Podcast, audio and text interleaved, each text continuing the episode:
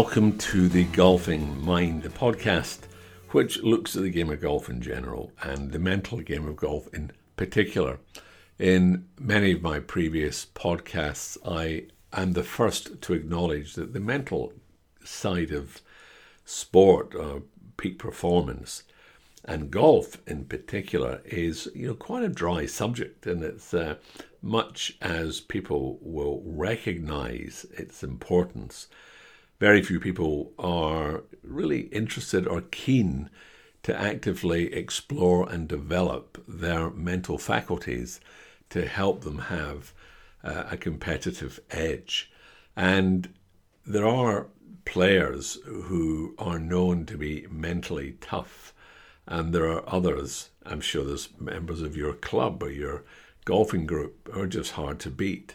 And there's others who you know if they've got a two foot putt in the last to win, they're probably going to push it, pull it, or completely whiff it. Um, so there's some people that don't have that sort of mental development, that mental capacity. So I'm often um, asked, um, what is it that you can do to give yourself competitive edge? And you know, my answer is always the same: you, you need to invest time learning to uh, to do the things you need to do, from controlling your breathing to the active pursuit of your thinking or your thought processes to your interpretation of um, changes within a game. You know, you have a bad shot. That bad shot doesn't mean you're going to hit another bad shot. Uh, so you have to learn to control thinking or flow patterns of thought. So there's lots and lots of areas. You've also got to develop your own power of um, belief, your power of visualization, um, your power of um, staying in the present, your ability to be fully, totally present wherever you are and uh, whenever you need to be. And some of the great players, I think, have this sort of uh, almost um, unearthly calm under pressure. You see them, you go, wow. But the truth is, their heart will be racing, their mouth will be dry. But what they're doing is they're managing uh, the process. They are they're, they're, they're, they have strategies to overcome it. And this week I was thinking a great deal about uh, match play because um, how often do you find yourself in a match play situation when your opponent has got inside your head, you know, and they've uh, they've got you beat, and what they've done is got inside your head, and you're now beating yourself. You're hitting shots which you normally wouldn't hit because, without exception, your thought process has gone from you know calm, positive to stressed negative. And um, it's important that we develop a sort of almost Zen like capacity to uh, manage our emotions, both positive and negative. You know, there's no better feeling in the world when you're on a golf course and your tail is up and you feel good and you step over every shot and you just know you're going to hit beauty. You just know it. There's no doubt in your mind at all. But my golly gosh, is there any worse place to be than to find yourself standing over a two foot putt that in normal circumstances your friends would give you, but someone doesn't, and you're sitting, you're sitting, not sitting, you're walking up to the putt thinking, I can't see any, I can't see any way that I'm going to make this putt. It is, it is, it is extraordinary. So what I thought I'd do today is give you a couple of um, tips as they relate to uh, sort of managing your um, thinking uh, in in match play. So let's let's start at the beginning. Um, when you're on the first tee, I always say the most important shot in any game or round you play is the first tee shot, and the second most important shot you hit is your first putt. Because if they both go well, you immediately have a good feeling for the day. Uh, day ahead. I mean, you're not chasing good shots because you've already hit good shots. Um, but if you're finding yourself in a, in a in a match play competition, when you get to the first tee, I think it's very important that you stand tall, you get loose on the tee, and when you meet your opponent, if it's a friend or even somebody you don't know, you look them squarely in the eye and let them see uh, you're, that you're confident, that you feel good. because too often our body language betrays us. You know, we go to shake hands, our handshake's a little weak. We kind of look down, or we um, don't really engage. Um, we don't communicate positively. So we say things like, "Oh, hello," as opposed to saying, "Well, play well. Let's have a good game." And I think it's important that you establish um, your level of confidence before you swing the club. The second thing you can do is, you know, if someone says, "Do you want to go first? I'll say, "Fine, thanks." My feeling is, you know, if I was a bit nervous, I would say, "Well, no, no, you go," and possibly, know, sure, none of you would do this, but you might even think, "Well, I hope they hit a bad drive," um, because that would give you confidence. So Bob Rotella's wonderfully titled book, Golf is Not a Game of Perfect, uh, is exactly about being able to play confidently. So the first tee is a very important place. Next, after that, is um, do you give putts early on in the match or do you not? Bobby Jones always said in match play he played the course, he didn't play the opponent. And I always think that's very, very good advice because, I mean, I was in a, playing in a match recently and uh, the person I was playing with teed into the bunker. And it was a very steep bunker. They didn't get out first time, they got out second time. So they're now playing four. They have to hit a, a three wood, uh, which they thump way down there, and it goes into the first cut of rough. Uh, I hit a good drive for me, and I hit my uh, uh, five wood, and I'm about you know, 120 yards short of the green. It was an uphill par five. I'd better add, um, and um, I thought, well, I'm going to take a nice, easy nine iron here.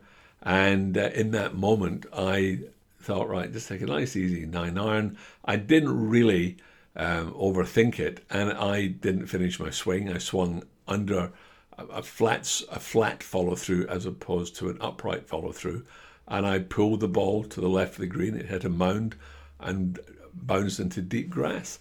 I never saw it again, and I lost that hole. And I was so frustrated. The, the, the, what that did for that other person was give them a huge boost. So rather than the match going from me being two down to me being one down, I was suddenly three down, and I'm walking to the next tee, uh, recognizing that it was a, a, a lapse. So that's why in, in match play it is important to you know, you never give up and you never assume. So never assume that your opponent is out of it completely until you know they are for a fact and you're walking to the next tee. Um, and that comes down a lot, I think, from body language. And my I'm convinced I'd love to see a photograph of my body language. I obviously wasn't overly confident about that shot, and I I you know really took me by surprise. So another thing to think about is it's like you've not been given a putt. I always uh, will give someone a putt. Uh, but what I tend to do is when they put the ball down, I will go and pick it up with my putter and then hand it to them. Because what I don't want them doing is taking the putt. So I don't want to give them a two foot putt that they're not happy about and then give them a free go by giving them the putt. So my thing, if you ever give someone a putt, um, just pick up the marker. I, in fact, I've actually said to people, uh, when I'm giving them a putt, and they then put the ball back down. I say, well, look, if you put the ball back down, uh, I'm withdrawing the giving. I'm not giving you the putt. You know, I don't want. You, I'm giving you the putt. So if you elect to play it, I assume you're electing to put it back in play, uh, because I know that might sound a little sort of strange, from a, especially someone like myself, uh, but uh, you're giving them the putt because you don't want them to take it, um, especially in that testing range. Never be afraid to congratulate your opponent and say, good shot. I know people who, I've played against people who you can hit some of the most amazing shots, they will not say a word to you. Uh, and that tells me that they're ultra competitive and they just are beyond being able to give a compliment. And so when that happens, when I play someone like that, I become incredibly complimentary uh, just to, you know, get inside their head if you want. So, you know, this ability to you know, be confident in the first tee, volunteer to take the first shot. If you don't hit a good shot, don't let it worry you. Um, give if you want to give a putt on the first or second green, that's totally up to you. But I don't wouldn't want them to putt it. Um, and then if someone is standing in the wrong space, I never say, "Oh, could you move?" I know there are people I've played with who, wherever you're standing, oh, "Could you move?" I mean, it's extraordinary.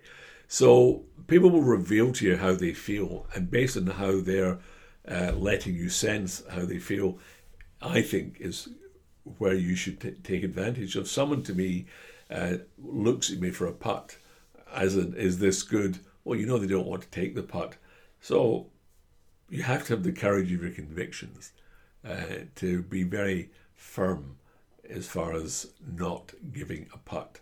You know, just say, no, I, I think we'll just see that one in. That's what I'll say. Oh, I'd like, I think we'll see that one in.